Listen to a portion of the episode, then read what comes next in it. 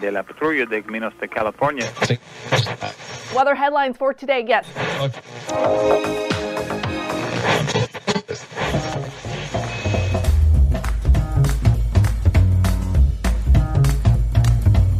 To the Revenue Generator Podcast, an I Hear Everything production. In this podcast, you'll hear how industry leaders integrate sales, marketing, product, and customer success into a single business unit with a common goal of optimizing their revenue cycle.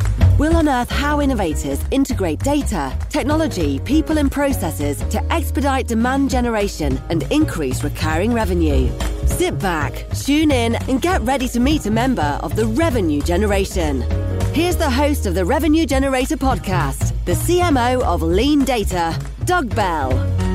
Welcome to the Revenue Generator podcast, where we members of the revenue generation share solutions for how you can integrate your business to optimize revenue. I'm your host and the CMO of Lean Data, Doug Bell. And today we're welcoming back Camela Thompson for the very first episode of our new monthly series that we're calling CMO Confidential. Feels like an old movie. In this series, Camelot and I will be revealing the topics that marketing leaders wrestle with without the marketing hype. For this week, Camela and I will be talking about cross functional alignment, when to pivot from an underperforming investment, and the balance between long and short term growth. Camela Thompson is the VP of Marketing at Caliber Mind, which is the leading B2B platform for revenue insights you can trust. Camela is also the host of the Revenue Marketing Report podcast. So, Camela, what is CMO Confidential and why, for goodness sake, would you want to come back onto the podcast? Well, I'll answer the second question first because I'm difficult that way. so, when I made it to the executive level from, you know, years and years as a single point contributor, I learned a lot of surprises in that first board meeting that would have made my life as single contributor a lot easier. And I realized there's some things you can't share. There's some planning for extreme scenarios that may never happen that could make people nervous. Totally get it. But sharing what people are actually looking for and what investors care about vulnerably, I think benefits everybody. So that's why I'm back. And thank you very much for having me. Okay. All right. Well, I have to say, you're clearly somebody who enjoys being tortured. So, Camela, thank you for joining me on this venture. But you nailed it. You really out of the gate. I, think in many ways, and you know, Camela and I haven't talked in a week or two, and so we had a little chat before we started talking, and we had the kind of conversation I want you guys to be privy to, which is the board is on my butt for this, and I'm having trouble with that. And what's going on with you? Are you feeling this happening out there in the environment? Right. So that's the type of thing we're going to reveal today. And we're going to start with a topic that is near and dear to a lot of revenue leaders' hearts, which is cross functional alignment. And in this case, what we're talking about is around basic data definitions, around the basics of how we drive and contribute to that revenue curve. So tell us about what you're dealing with right now, Camela. Tell us about this alignment challenge that you're facing. Let us in on what's happening. You know, I'm pretty fortunate in that I have pretty good alignment with my team. However, the simplest definition or tweak and setup can completely blow up a process and visibility into what's happening. So, for example, if you're adding ARR to an opportunity at stage zero or early meeting set, your sales team is going to be so hesitant to enter any opportunities into the system until they're a real thing. And if you need to track where that's, oh, it's just killer. So data definitions matter. It's it's a slog, but it's definitely one of the things we have to dig into to make sure things are moving along well. Have you seen similar things? I know you're far more advanced than we are right now. I am. I'm far more advanced than anybody who's ever been on the podcast. Come on, Camela. Come on. We're the same. We're the guts of the same beast together. We're not advanced. we're fighting the same dragon together. I, you know, so you, you, guys can't see me, but I was just banging my head with my hand when Camela was talking about this experience. So, because guess what? It doesn't matter what size the organization is. This stuff doesn't go away. So, Camela, yeah, we're dealing with this right now, and eh, part of the thing that's happening this is the message out to anybody here that's not in marketing that depends on marketing to deliver pipeline for you when you hide the ball, when you hide the pipeline, we get less funding, right? Yes. And when that happens, you get, guess what? Less pipeline. So we're fighting this battle right now. We, I have to say, like, my organization is probably one of the most RevOps aware because guess what? This is the guts of what we do. We have to serve service RevOps people. So we drink our own champagne and we are all over this like white on rice but we still have pipeline lag, as I call it. Yep.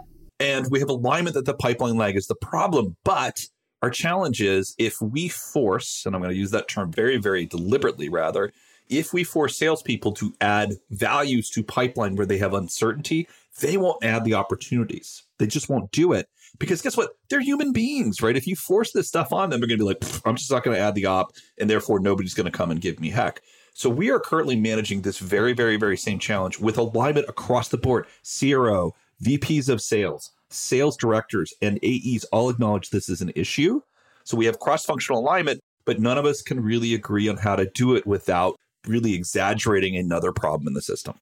So Camela, we just talked about something we share in common right now, which is what I call the lag, right? The lag in adding opportunity value and the consequences for marketers, which is you're going to get less funding, less budget to produce more pipeline. So it's a vicious cycle.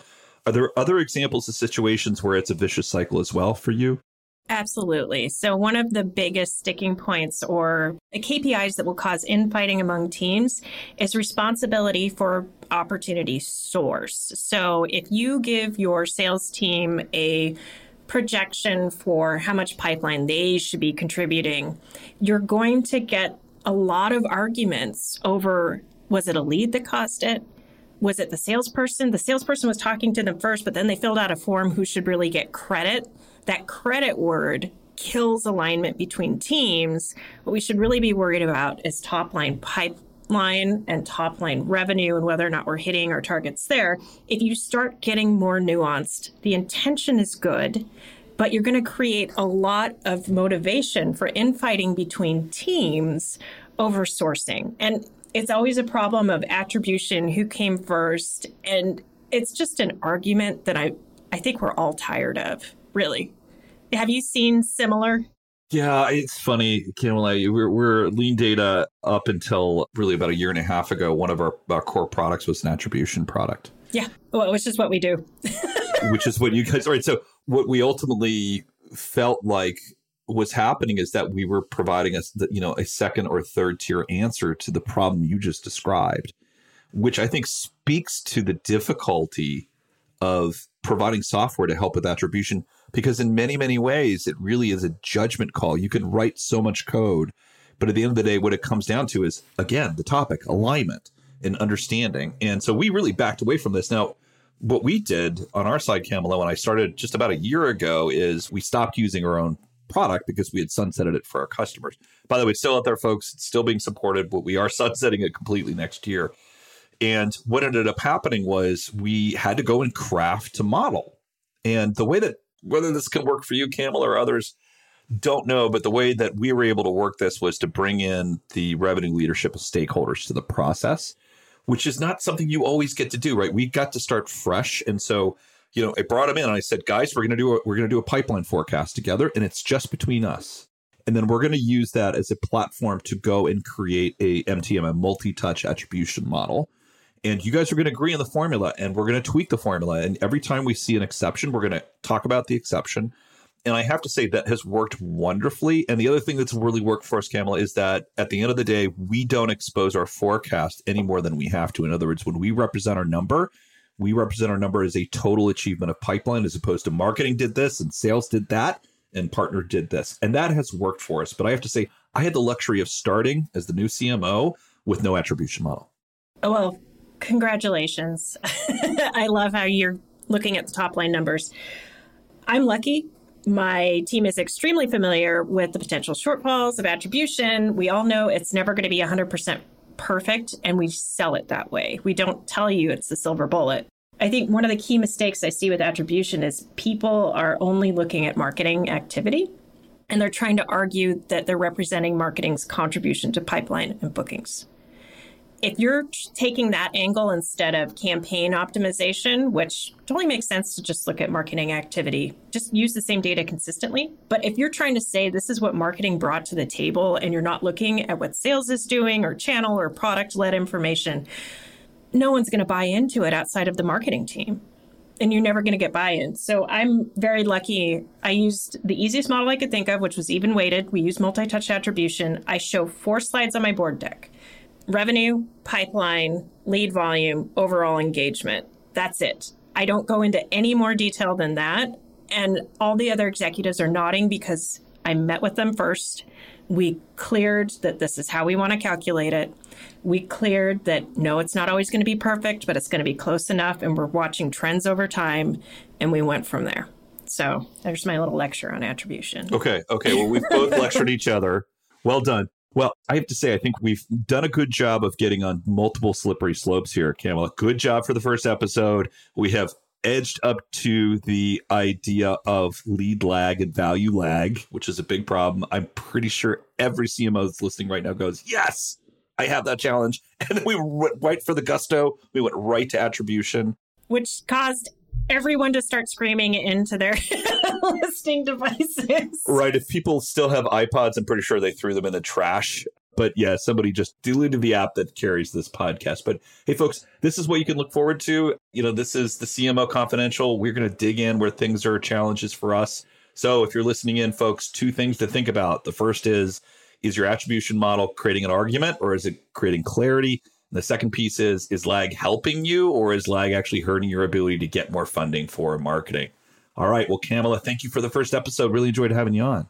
Thank you for having me. Great to have this conversation. Love it. It is. Okay, that wraps up this episode of the Revenue Generator Podcast. Thanks to Camela Thompson, VP of Marketing at Caliber Mind, for joining us. In part two of this interview, which we'll publish tomorrow, Camela and I are going to talk about when is it time to pivot from an underperforming investment. If you can't wait until our next episode and would like to learn more about Camela, you can find a link to our LinkedIn profile in our show notes, or you can contact her directly on Twitter, where her handle is at Camela Thompson or visit her company website at calibermind.com. Just one link in our show notes I want to tell you about if you didn't have a chance to take notes while listening to this podcast. Head over to revgenpod.com where we have summaries of all of our episodes and contact information for our guests. You can subscribe to our weekly newsletter, apply to be a speaker on the Revenue Generator podcast, or share your revenue generation questions, which we'll answer live on our show. Of course, you can always reach out on social media. Our handle is at RevGenPod on LinkedIn, Twitter, Facebook, and Instagram or you can contact me directly. My handle is at Market Advocate. If you haven't subscribed yet and want a daily stream of RevGen strategies in your podcast feed, we'll publish an episode every day during the work week. So hit that subscribe button in your podcast app. We'll be back in your feed of the next business day. Okay, that's all for today. But until next time, keep cranking because the revenue isn't going to generate itself.